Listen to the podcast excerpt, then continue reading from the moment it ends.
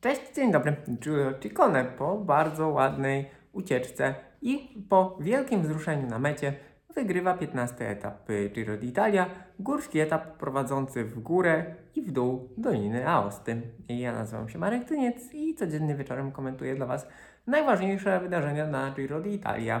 Dzisiejszy etap to poniekąd zgodnie z przewidywaniami liczna ucieczka dnia i wygranie, wygrana bardzo solidnego górala. I już słyszę e, głosy niezadowolenia, że faworyci klasyfikacji generalnej wzięli sobie wolne e, i że z dużej chmury mały deszcz. Mm, ja muszę powiedzieć, że takie etapy to poniekąd jest sól wielkich turów, no bo każdy ma gdzieś dzień dla siebie. Wczoraj mieliśmy absolutne wariactwo na trasie, która temu sprzyjała. Dzisiaj mieliśmy e, trudny dzień, dużo przewyższenia, kilka ciężkich podjazdów. To nie tak, że to była łatwa trasa, broń Boże. E, pamiętajcie o tym, że Ciccone, który wygrał, jest bardzo dobrym góralem. E, pamiętajcie też o tym, że no, na 200 km kolarze spędzili 5,5 godziny i pokonali znów ponad 4000 metrów przewyższenia. I nawet jeżeli nie zrobili tego w atomowym tempie, to to gdzieś wszystko się odkłada w nogach mm, i no, oni wcale nie jechali jakoś bardzo wolno. Chociaż oczywiście prędkość podjeżdżania na y, zwłaszcza tych dwóch pierwszych premiach górskich, które mm, były bardziej strome i miały taki no, bardziej jednostajny charakter, nie przekraczała 1450 metrów na godzinę, co nie jest turbo dużo jak dla zawodowców, ale z drugiej strony to, są, to jest naprawdę bardzo, bardzo solidne tempo. To ym, takie tempo też się zdarza na Tour de France, na Vuelcie, właśnie na etapach y, tego typu, kiedy mamy sporo przewyższenia, ale końcówka nie jest y, bardzo selektywna. Co więcej, sytuację utrudniał wiatr. Być może gdyby nie wiało w twarz na finałowym podjeździe i y, jakby aura była mniej e, łaskawa, trudno powiedzieć właśnie, czy to było dobre, czy to nie było dobre dla kolarzy. Tak czy inaczej, no, na nie bardzo stromym podjeździe urwać się z y, dużej grupy wcale nie jest tak łatwo, nawet mając do dyspozycji silną drużynę. No, silną drużyną była dzisiaj ekipa Inos Grenadiers, e, która prowadziła Richarda Carapaza przez e, cały etap bezpiecznie, nie licząc dwóch krótkich momentów. E, to znaczy nie licząc kraksy zaraz po starcie, w której Carapaz leżał i wyglądało to tak, jakby to on dotknął koła zawodnika jadącego przed nim. Mm, z przodu formowała się ucieczka, próbowali atakować E, właśnie Śmiałkowie, Śmiałkowie dnia. Karapas był stosunkowo z tyłu grupy i nie całkiem z boku, ale powiedzmy, że z, z boku, z boku, bliżej boku drogi. No i wpadł do rowu, yy, spadł na pobocze, na szczęście trawiaste. Miał otarte kolano, które troszkę krwawiło. Miejmy nadzieję, że to nie będzie case Simona Yatesa, który też po takiej, no Y, związanej z nieuwagą Kraksie na początku etapu, który kończył się na etnie, tak naprawdę ta Kraksa przekreśliła jego szanse w Giro d'Italia. Być może to nie bardzo wysokie tempo na kolejnych podjazdach y, było związane właśnie z, mm, to, z tym upadkiem Karapaza. Tego tak naprawdę dowiemy się y, po dniu przerwy albo później, bo czasami takie rzeczy drobne, niby drobne, ale, ale no, powodują, wychodzą na wierzch po kilku dniach. Tak naprawdę będziemy właśnie wiedzieć, czy to był upadek poważny, czy nie, za kilka dni. E, z przodu zaś ucieczka formowała się długo, dopiero po około 80 km. Tam nawet sprinterzy próbowali się zabierać, nawet Lamar i Cavendish. Ale po około 80 km mieliśmy na czele w końcu solidną grupę, prawie 30-osobową, świetnych zawodników, albo takich etatowych uciekinierów, e, albo e, bardzo dobrych górali, którzy mają trochę strat, e, jak Hugh Carty, jak wspomniany Ciccone, jak Pedrero, jak Buitrago, ale znalazł się tam także Guillaume Martin, Guillaume Martin, który znów jest na koniec dnia, znów jest w pierwszej dziesiątce. To jest jego bardzo, bardzo charakterystyczny styl.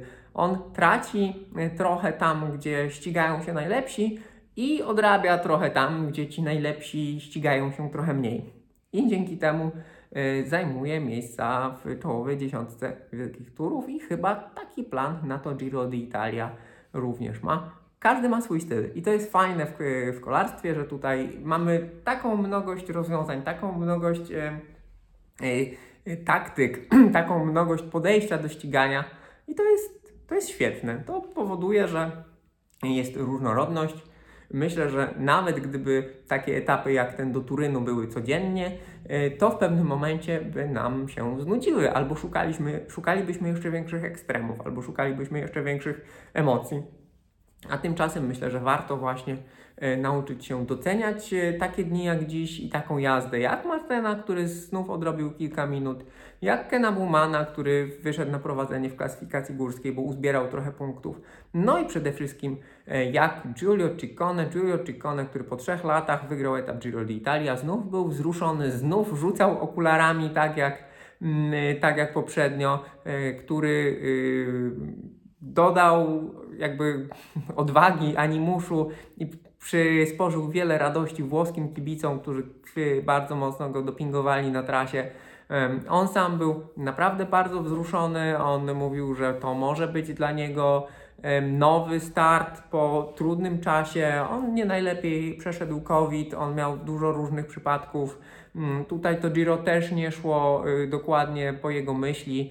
No i tak jak Simon jest wczoraj powiedział, że on nie chce deprecjonować swojego zwycięstwa etapowego i cieszy się, no ale z drugiej strony jest niezadowolony, bo on na to Giro przyjechał wygrać Giro, to dla Giulio Ciccone ten dzień i to zwycięstwo jest bardzo ważne. Mm, no i myślę, że y, powinniśmy celebrować to zwycięstwo razem z nim. To znaczy właśnie nie wypominać, że on póki co nie sprawdza się jako lider na klasyfikację generalną, że miewa te gorsze dni. Kto wie, on wciąż, wciąż przed nim jest bardzo wiele lat kariery. E, być może dojrzeje do tego, że mentalnie, fizycznie, może będzie musiał, nie wiem, zmienić trenera, zmienić drużynę, obojętne, tak? Jest bardzo wiele składowych i w pewnym momencie będzie miał sezon życia i stanie na podium wielkiego turu, e, stanie na podium Giro. Kto wie, takie historie się zdarzają, zawodnicy na to czekają latami. To, żeby stanąć na podium wielkiego turu, to jest naprawdę wielka rzecz i czasami o tym zapominamy. A wygrana etapowa, nawet y, jako pewnego rodzaju nagroda pocieszenia, to wciąż jest rodzaj przejścia do historii, zapisania się mm, w kronikach wyścigu, tego konkretnego wyścigu, y, wielkich turów, kolarstwa w ogóle. No i jakby to, to jest jakby mój komentarz do, do wygranej etapowej Giro Ciccone i takich zawodników jest bardzo wielu. Bardzo wielu zawodników czeka albo na swój moment, bardzo wielu zawodników czeka na potwierdzenie pokładanych w nich nadziei, albo na powrót do wysokiej dyspozycji. Tutaj kolejnym takim zawodnikiem, który dziś próbował jest Hugh Carty. Hugh Carty, który nie tak dawno znakomicie jechał w Weltę, ale nie może się odnaleźć, nie może tego powtórzyć. Coś idzie nie tak, ale próbuje. Ale próbuje i należy to również, należy to również docenić. E, no i z rzeczy, które należy docenić, to nieustająco należy docenić Matthew Van Der Poola. Ja nie wiem, dlaczego on to robi. Mm, nie do końca tego, nie, nie do końca to rozumiem, ale niewątpliwie e, przysparza nam emocji, e, rozjaśnia ten wyścig swoją jazdą, tymi szalonymi atakami, które no, nie bardzo da się zrozumieć. On dzisiaj był w ucieczce dnia, z tej ucieczki dnia znów próbował atakować.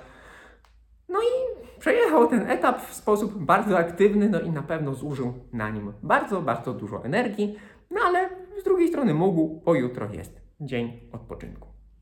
W klasyfikacji generalnej bez zmian, chociaż to trzeba jeszcze zweryfikować, bo była dziwna sytuacja na mecie, e, mimo że Ineos Grenadiers, tak jak powiedziałem, bezpiecznie przeprowadzi Karapaza przez cały dzień poza kraksą na początku i poza tym dziwnym finiszem, gdzie e, Hindley wyrwał się do przodu i trudno powiedzieć, czy tam były dwie sekundy przerwy, czy nie.